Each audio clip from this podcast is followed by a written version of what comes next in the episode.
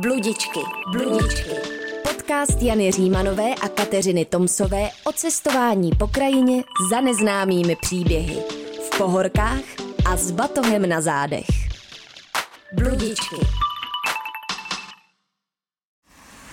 Tma jako v hrobě, mráz v okna duje, světnici teplo u kamen, krbu se svítí, stará podřimuje, děvčata předou měkký len. Krásný den, zdraví vás bludičky s Janou Římanovou A Kateřinou Tomsovou. a zdravíme vás z náměstí v Podkrkonoší. A stojíme před cukrárnou, která nás zachránila před nečasem, sněhem, zimou a únavou. Stojíme před Erbenovou cukrárnou, kde se pečou vyhlášené miletínské modlitbičky My jsme si se každá dala dvě a ještě máme plný baťoch krabiček. a nacházíme se na místě, kam jsme se vypravili za jedním vánočním strašidelným příběhem, který zná možná každé školou povinné dítě a je to příběh štědrého Dne od Karla Jaromíra Erbena, který se tu narodil. A já jsem ti chtěla, Kačko, říct, že je dobře, že jsme přijeli právě do Miletína, kde se Erben narodil, protože podle jednoho z jeho životopisů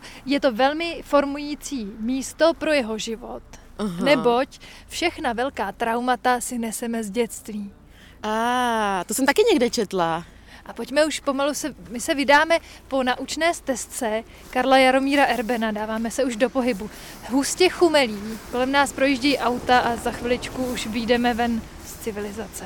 Ta stezka vede vlastně přímo z Miletína do Lázní Bělohrad a zase zpátky. Je to takový okruh. Došli jsme k rybníku na Dýmák, kde je zastavení Erbenovy naučné stezky k baladě Štědrý den, která je naším dnešním námětem. Je teda vypuštěný a je tam strašně moc mrtvých ryb. Takže ten název k němu docela sedí. Hmm. A, a taky moc nevoní. Na naučné stezce je citát z básně Jedna vrba Ba hrbatá tajně dolů kývá, kde se modré jezero pod ledem ukrývá. Tu prý dívce v půlnoci při luně pochodni, souzený se zjeví hoch ve hladině vodní. A ta naučná stezka tak jako nadhazuje, že i do tohohle rybníka se mohli jít podívat Marie s Hanou v našem příběhu. A věštit si. Svůj osud. Ale já nevím, jestli úplně se šli dívat sem, Taky nevím, no. Protože v té básni to vlastně není moc jasný. kde se odehrává. A my jdeme vlastně teď po naučné blátivé stezce V husté chumelenici k bývalé vesnici Byšičky, která byla vyvražděna patrně eh, za 30 leté války. A říká se, není to úplně jistý, že tam Erben místil eh, svoji baladu š- eh, svatební košile. Ale není to jistý teda. Z vesnice tam zbyl vlastně už jenom kostel s hřbitovem. Sníh se drží na stromech, ale země je ještě teplá, takže je tady strašlivý bláto, do kterého se boříme. A Janí, ty máš ráda třeba kytici? Já když jsem ji četla třeba na střední do povinné literatury, tak mě to hrozně vadilo, jak je to takový morbidní celý a vlastně to nemám moc ráda. No, mě, to, mě z toho vždycky jako běhá fakt husí kůže a mráz po zádech. Tak já, já když jsem byla ve věku asi tak nějak na Gimplu, tak zrovna vznikl ten film Kytice, který si myslím, že ty balady Takže si neskutečně... můžete, můžete zjistit, jak je Jana, Jana stará teďko. Přesně tak, mladá. Mladá, pardon. Tak uh, si myslím, že pro tu moji generaci ten film to strašně ovlivnil, protože tam byla krásná Linda Rybová. Já jsem třeba koukala na, na kousky. Ona tam A- plave v tom rybníku, ne? No asi neplave teda zrovna tady v Nadejmáku, No to asi ne. No. ale... No, takže kytice se mi líbí. Já bych řekla, že v té kytici eh, cítím takovou tu podobnou rozervanost nebo tu romantiku, jakou známe třeba i od Máchy, ale eh, vždycky mě tak nějak jako zaráželo, jaký z toho plyne poučení. Jo. Přesně, a to, to chci říct, že mě ty tresty, které ty lidi tam mají za svojí píchu, anebo to, že přesně neposlouchají matku, jako je ve vodníkovi, nebo prostě nějaký ty poučky života a nenásledují nějakou danost, takže ty tresty jsou hrozně jako velký. Je to tak? No vlastně mi připadá, že většina těch básní končí spíš nějak hodně pesimisticky. A vlastně nevím, jestli bych si chtěla odnášet takovýhle poučení. Že ty poučky, nebo ten způsob, jakým seš varovaná, abys šla po správné cestě, že, že tam je vlastně krev a jsou tam hlavička dítěte useknutá, že to je prostě tak varující. To je jak, když máš... Um, na cigaretách takový na cigaretách obrázky, přesně, co se nebo, ti stane. Nebo co se ti stane, když pojedeš rychle a unavený, že to je prostě taková ta jako drsná kampaň vlastně. Jako, dej si jako pozor, jako já bych si prostě pozor dala, když to tak čtu. No tam je zajímavý, že se děje, že postavy, které se nějak jako odevzdají svýmu osudu a důvěřují tomu osudu, ty jsou na tom vlastně nejlíp. A ty, co nějak Přesně. třeba chtějí jako v něm aktivně něco zvědět, změnit, tak ty dost často to s nima blbě dopadne. No a to mě vlastně hrozně jako vadí. A ještě, ještě jak je to takový jako krvavý, tak mě z toho je vlastně trošku jako špatně od žaludku.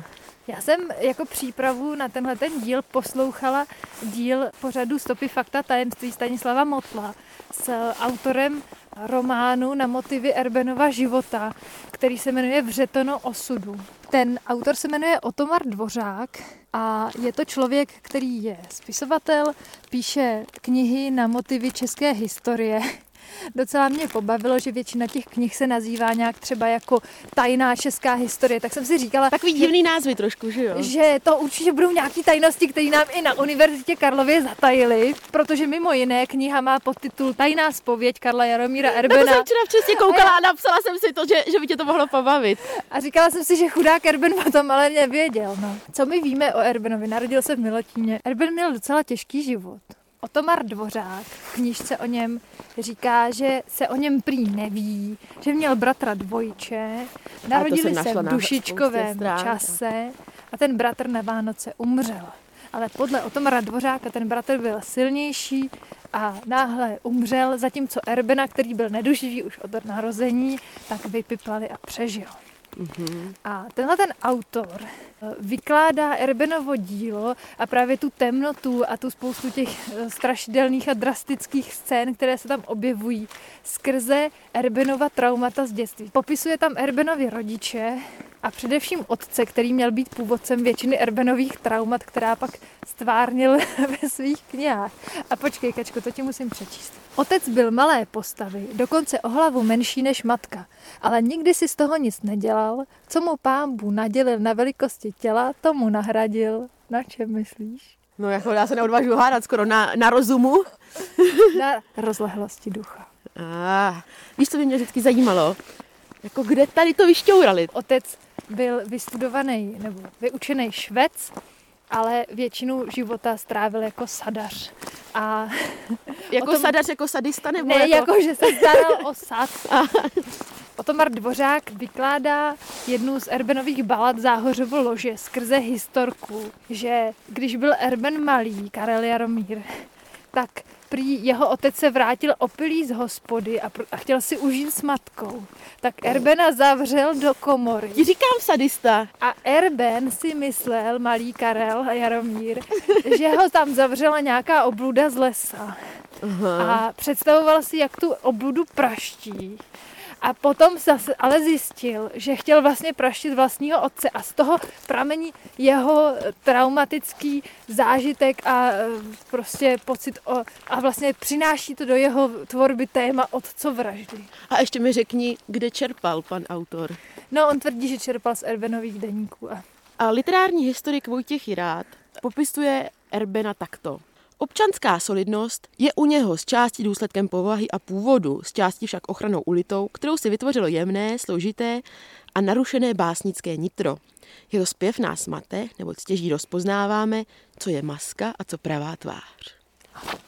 Takže já bych řekla, že Erben je vlastně taková záhadná postava. Ano, velice záhadná postava pána v brejličkách, který měl náročný život, měl docela existenční potíže, aby, nějak, aby se prací. uživil.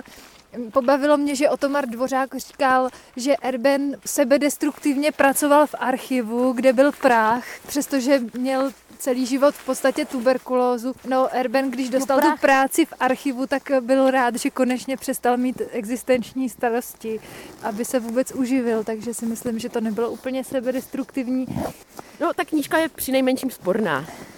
Jenom bych chtěla říct, že vlastně v těch Erbenových básních jako vytryskává jakási taková, taková divokost a eh, autoři, kteří Erbenovo dílo vykládají a nějak jako psychologizují, tak mluví o tom, že Erben jako vystudovaný právník se vlastně nějakým způsobem schovával za lidovou baladu, aby mohl napsat věci, které by si netroufl vydat eh, za sebe. Mm-hmm. A srovnávají ho s Máchou, který byl jeho současník, oni se znali a s tím, že Mácha byl jako větší extrovert a tak který Mácha už byl fakt bol, takový jako... romantik, tady to je pořád ještě, bych řekla, takový sbírání těch pověstí a balad. No jasně, ale Erbenova kytice upřímně řečeno nej, nejsou lidové balady, to je vlastně autorský dílo, který je inspirovaný nějakými příběhy. Jo.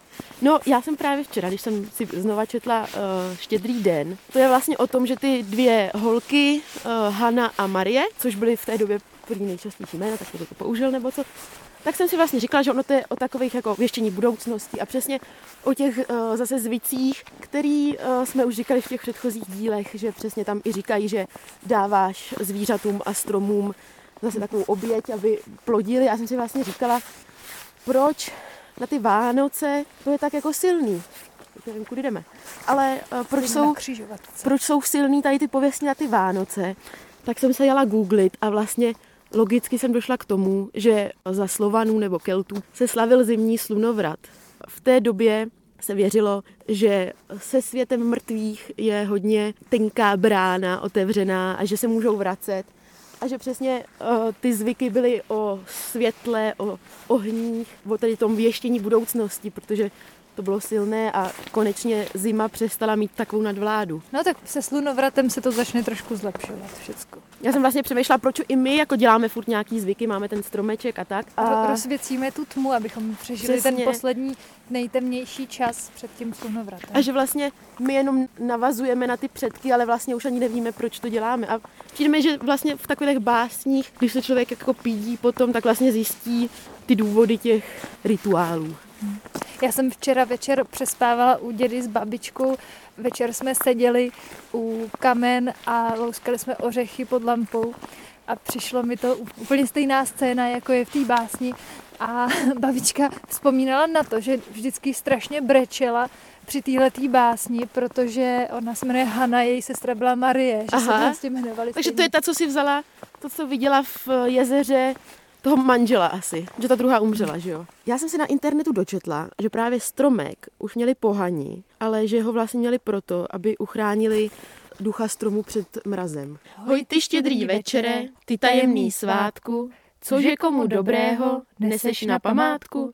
Hospodáři štědrovku, kravám po výslužce, kohoutovi česneku, hrachu jeho družce. Já jsem hrozně hledala, protože existují i knížky parodií na Erbenovo dílo. Samozřejmě nejčastěji parodovaná je svatební košile, protože si vzpomínám na nějakou parodii, kde se tam říkalo hospodáři větrovku. a, a ne, nenašla jsem, ve které verzi to je a někde jsem to sebrala. Našla jsem potom parodie vlastně eh, současníků Erbena, politické parodie na tehdejší situaci, ale přišlo mi, že by vlastně možná dnešnímu posluchači vůbec nic neříkali. Větrov. Tak ona občas ta větrovka by se hodila víc jakože v zimě než štědrovka, že jo? Hospodáři péřovku bychom mohli vinčovat my. Kačka má na sobě dvě. Ne jednu, dneska jednu, ale mám víc mikin. Každopádně ani si tady říkám, že kdybych tady šla sama a četla si tady k tomu tu kytici, takže tady jako nebudu mít úplně dobrý pocit. Je mlha, blátivo, mokro, k tomu zasněženo. Teď to tady moc neznáme. Není to tady úplně přátelský kraj mi přijde. Já jsem si ještě dočetla, teda nebo dozvěděla od Tomara Dvořáka, že eh, Erbena u Máchy a jeho máje pobuřoval jeho ateismus, že jako to špatně dopadne hmm. celý. Mm, že po smrti je nic. No, ale zároveň mi přijde, že teda eh, kdyby Bůh existoval v Erbenových básních, tak je teda pěkně krutej. To jo, a zároveň, zároveň, pokud by to bylo tolik křesťanský, tak uh, nevím, jestli by tam psal o vodníkovi. Fuj, tak ty ale mám husinu úplně. To je strašidelný. Dorazili jsme na kraj louky, na jejímž konci se v mlze tyčí zbylý kostel po vesnici Byšičky. A je zahalený úplně do stromů a do mlhy a je tady úplný ticho a já mám z toho úplnou husinu. Blížíme se ke kostelíku v Byšičkách a sníh nám křoupá pod nohama. A doufám, že tady nikoho nepotkáme. Nevím, jestli je lepší někoho potkat nebo nepotkat. Nevím, ale jako vlastně si tady dokážu dost představit teď tu svatební košili, která mi přijde z těch příběhů úplně nejvíc depresivní a hororová. Nejstrašidelnější. Ale tady takový na kraji pole, tady je nějaký nějaká use- na tom, na tom stromě, takový velký, vidíš to? Jo, jo, jo, nějaká, nějaký káně, ne? Možná. V baladě Štědrý večer se dvě sestry rozhodnou podle vánočního zvyku starého pohanského jít věštit svoji budoucnost. A tak jsem si říkala, Kačko, co ty děla, děláš věštit- nějaký takovýhle Jako zvyky? jestli věštím budoucnost. No, na A o Vánoce. Na Vánoce.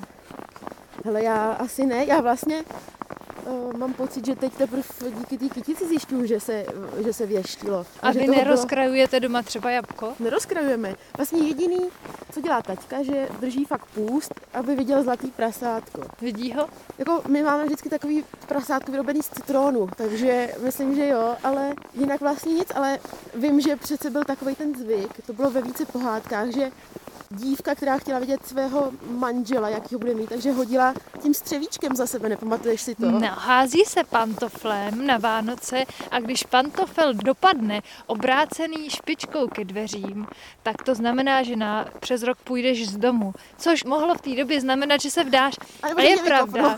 Ne, ne, ne. Já jsem to vždycky vnímala spíš tak, že to znamená, že třeba pojedu na nějakou dalekou cestu, jo? že jsem hodila pantoflem Tak to záleží, a, co si a že třeba pro sebe. pojedu do Indie nebo A něco ty jsi takového. házela teda pantofle. Házel, no, já jsem Tady dokonce píšou mám střevícem teda, ale já jsem střevíce nemám, ale mám skvělou fotku, když mi mi asi 16 let a s kamarádkama házíme u nás ro- u rodičů v hale gládou. čím? No takovou tou panko- pankerskou botou těžkou. A málem jsme u toho roztřískali lustr. Tak je ale jako pravda, že kdyby zázala nějakou pankerskou botou, tak si nepředstavím, že se chceš jako vdát. To je spíš jako, že nevím, přesně chceš něco rozbít, nebo chceš někam vycestovat, nebo prostě vám toho plný zuby házím Jo. tady škrpálem.